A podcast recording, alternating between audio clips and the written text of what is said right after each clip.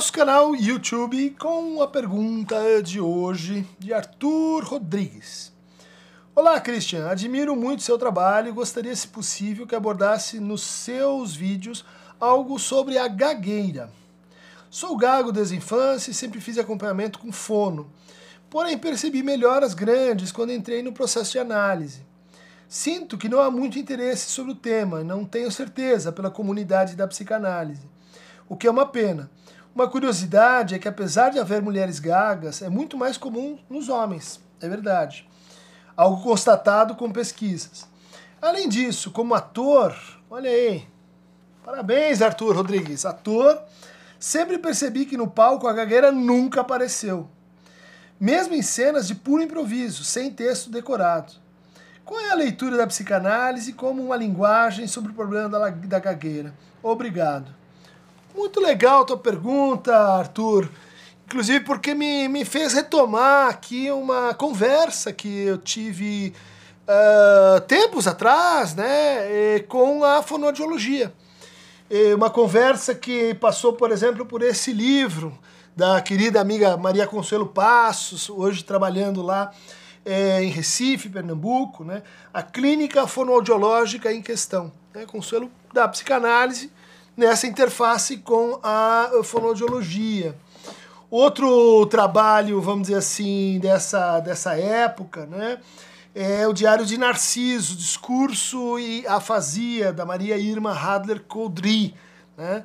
É um trabalho bem interessante, ainda que não seja sobre a gagueira né? mas sobre a afasia, esse outro quadro né? que, que gera uma perturbação da expressão e da compreensão pela linguagem.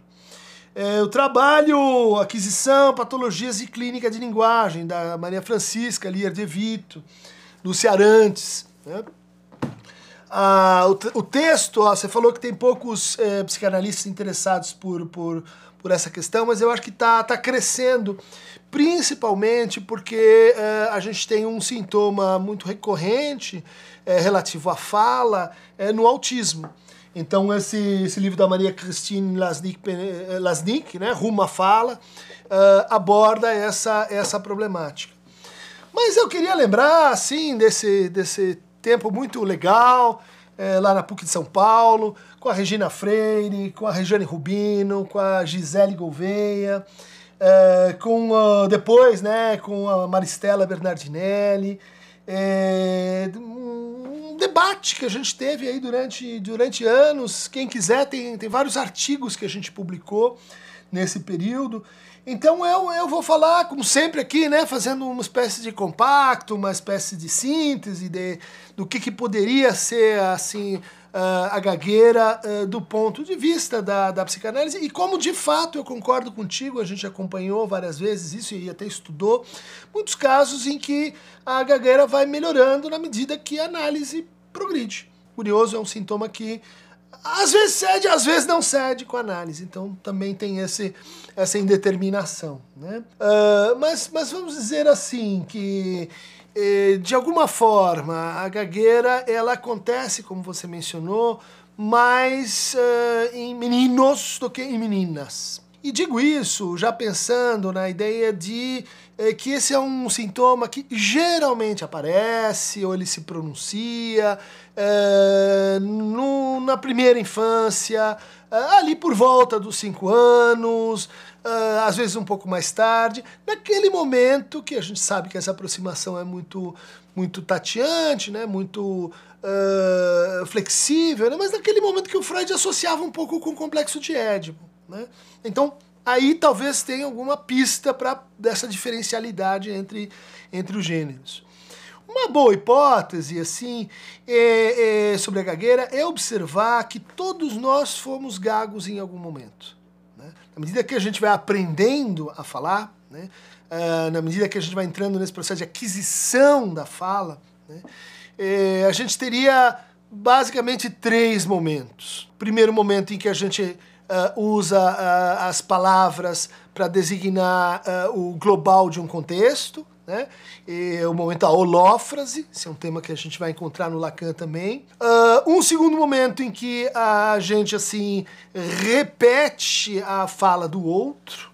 E um terceiro momento muito importante, que é quando a gente se corrige. Quando a gente corrige desinências verbais, quando a gente uh, percebe o erro. Isso é muito importante. E esse momento, uh, que acontece com todos nós, né, ele está marcado por essa volta atrás que aparece como uma gagueira. Então, qual é a hipótese? A gagueira seria um momento da estruturação e da entrada na fala que se fixa, que se congela, que de alguma forma ele, ele acaba permanecendo e se ampliando. Daí a ideia de que, certo, que nós temos processos neurológicos, né? área de Broca, área de Wernicke, uh, mas também nós temos processos interrelacionais, intersubjetivos em jogo. E um bom exemplo você mesmo trouxe, né? Essa ideia de que uh, quando eu tô no palco eu não gaguejo.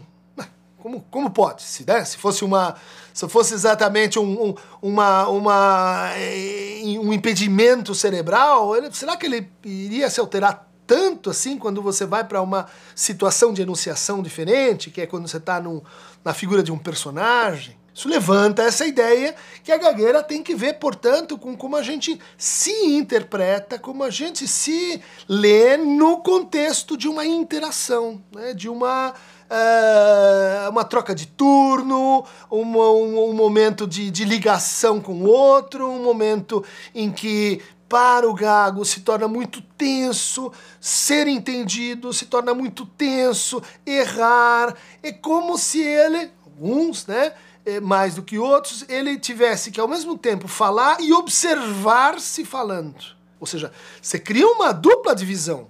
Falar já é se dividir, né, entre enunciado e enunciação, entre o sujeito e o outro, receber sua própria mensagem de forma invertida, mas além de tudo, assim, se escutar foneticamente, né, ou formalmente falando. Tô acertando, tô errando. Isso, uh, em alguns casos, sobrecarrega muito e aumenta um nível de ansiedade, a ponto né, da gente ter esses bloqueios, uh, tecnicamente chamados, né, que são compensados com, uh, às vezes, trejeitos, às vezes, espasmos musculares, às vezes, coisas que estão na ordem assim do tique. Então, uh, vamos lembrar que o tique é um transtorno do impulso que talvez tenha alguma conexão com uma gagueira, né? como se fossem sintomas da mesma família. Uh, bom, uh, essa presença assim da, da, da angústia atravessando a, a, a, fala, ela vai eh, complicar muito.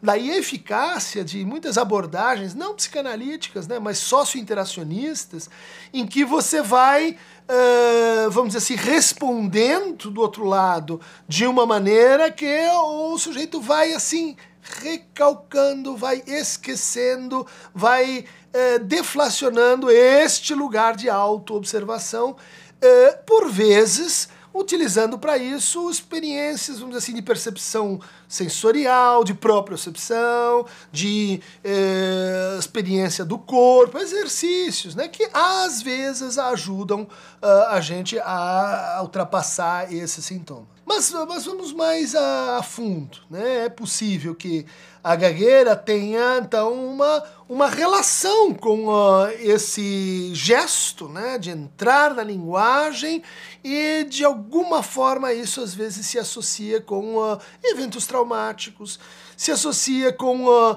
uma relação muito rígida com a lei. Isso a gente mais ou menos observa nas famílias de gagos, né, onde às vezes a, até a gagueira se repete um pouco, uh, e você encontra com alguma regularidade, né?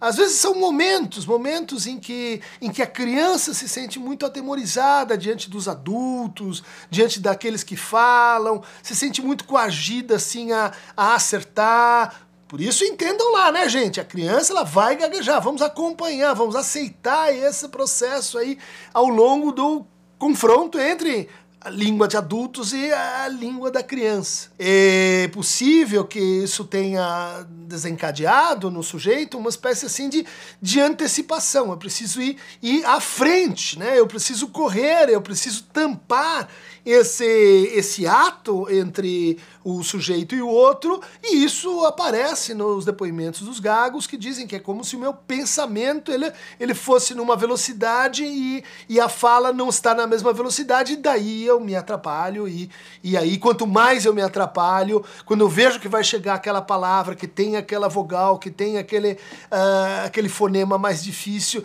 a pessoa já começa a, a se preocupar e aí a gagueira vem. Então a gente pode dizer assim, tem o fenômeno primário, né?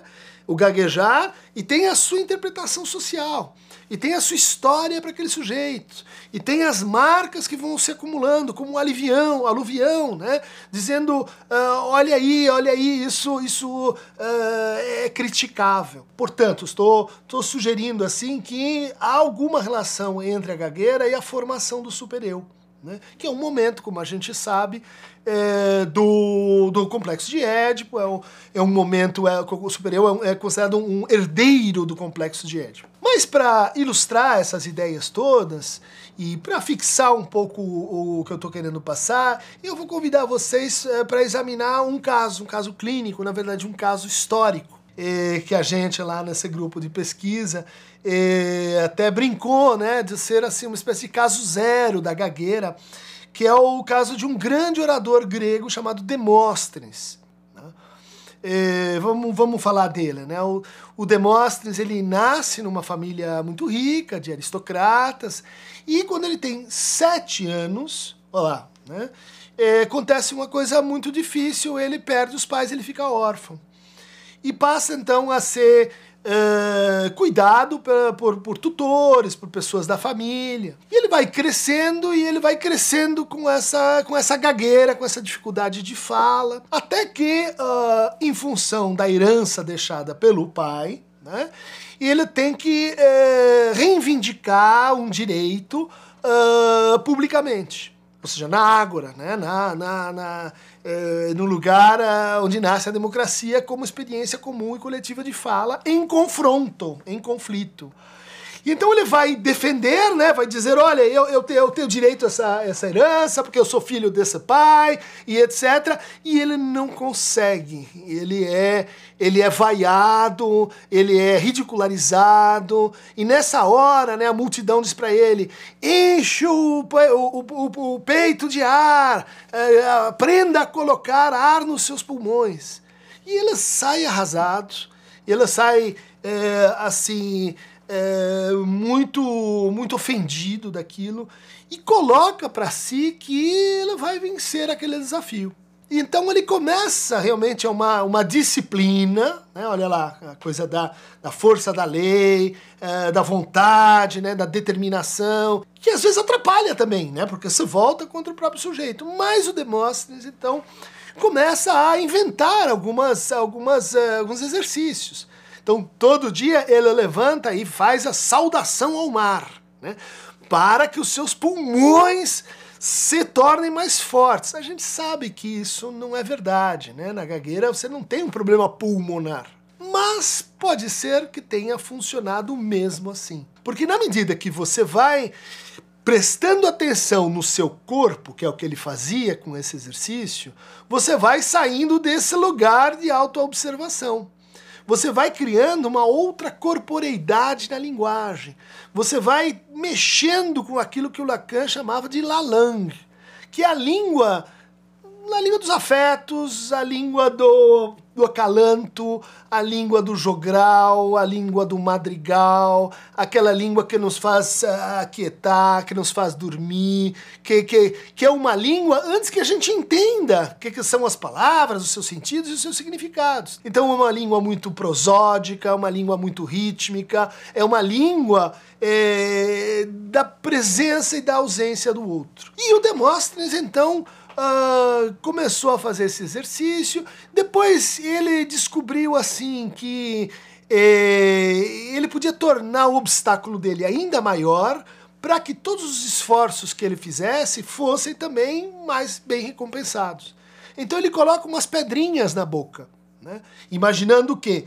Que a, a, a gagueira algum problema no né, controle da língua, nos, nos, músculos da língua, no formato da língua. E daí ela começa a falar com aquilo na boca, o que torna a fala mais, é, mais difícil, mas daí quando ele tira as pedrinhas, a fala fica mais tranquila. É, de novo, outro exercício, outro exercício que leva o quê? Para uma, uma transformação libidinal, uma transformação na, é, na economia de gozo, da oralidade, talvez. E, e, e, assim ele vai, e assim ele, ele também está movido por um desejo forte né, de vingança, né, de desafio, de fazer frente né, àqueles que irritaram ele, de mostrar que ele é capaz. Aparentemente, essa, essa raiva né, que o impulsionou para frente também o impulsionou para fora né, também o impulsionou no sentido de tratar um pouco um desses sintomas secundários que a gente mencionou, da gagueira, que é a timidez é a timidez de falar, é, se eu puder eu passo a palavra para o outro, eu, eu, eu fico meio que acuado pelo outro. Então, na hora que ele puxa isso e diz, não, eu vou vencer, não é só a força de vontade, né? É uma transformação na economia de afetos, né? É, de, de, de, sair do corner, de não se deixar assim amedrontar pelo outro. E daí ele vai, então, se dedicando e se dedicando mais, e, e, daí ele encontra essa solução que você, que você também encontrou de certa forma, né? Ele descobre que a gente pode se deslocar de cenas enunciativas. A gente pode, assim, vestir um personagem na verdade, todos nós fazemos isso o tempo todo, mas ele adquiriu consciência sobre isso. Como alguns gagos que resolvem a sua gagueira através da poesia.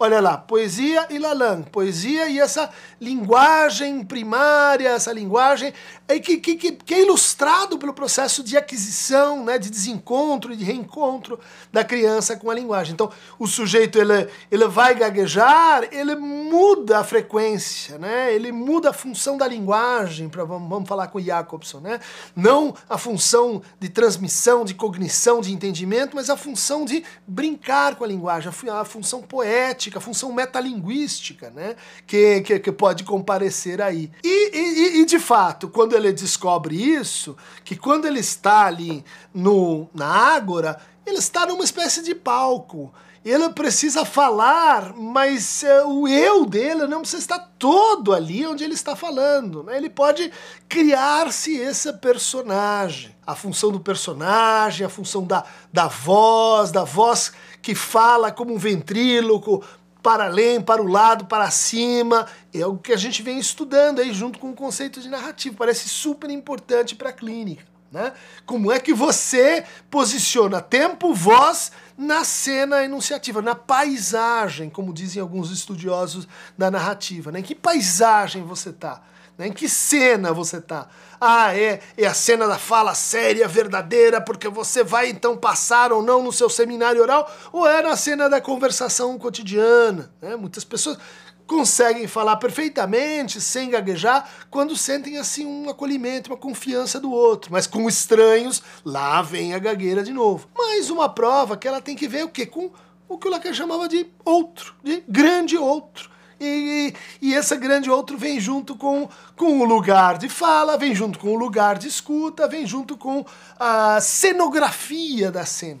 Isso tudo parece muito importante e, e, e, ao final, então, Demóstenes se torna um dos maiores oradores né, da Grécia Antiga, foi homenageado pelo Plutarco, foi homenageado pelos retóricos, pelos sofistas, pelos filósofos, né, como uma espécie de, é, de, de, de pai da oratória. Hoje a gente diz, ah, oratória é uma coisa fake, é uma coisa é, artificial, eu não vou fazer o curso de oratória. Mas no fundo a oratória era um ramo da, da poética, era um ramo da, do teatro, era um ramo da, da tragédia, era um ramo da arte. É, aliás, não foi por outro motivo que o Lacan voltou à, retórica e à oratória, principalmente a oratória de Quintiliano, um, um poeta romano uh, do, do, do, contemporâneo do Cícero, para dizer: olha, a psicanálise precisa lembrar da oratória, precisa lembrar da retórica, não só por motivos, vamos dizer assim, formais, relativos à lógica do significante, mas também relativos a assim como a gente lida com a né, com a elucutio, com a, as diferentes partes dessa paisagem eh, da fala e como a gente pode também então brincar com isso e muitas vezes superar a gagueira.